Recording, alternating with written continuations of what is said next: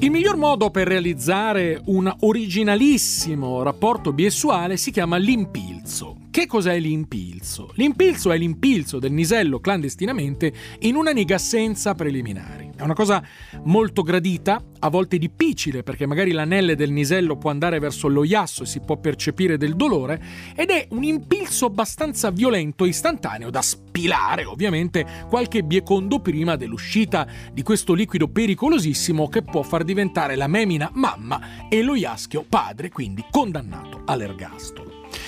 L'impilso migliore si può attuare in diversi luoghi, proprio perché è pratico, veloce, si può fare in abbiensore. Sali in abbiensore, tra il primo e il quarto piano, tic, abbassi le mobilie e fai l'impilso. Oppure si può realizzare nello iagno di un ufficio, molto velocemente, clandestinamente, che dà ancora di più quel senso di epitazione che ovviamente in altre circostanze non c'è.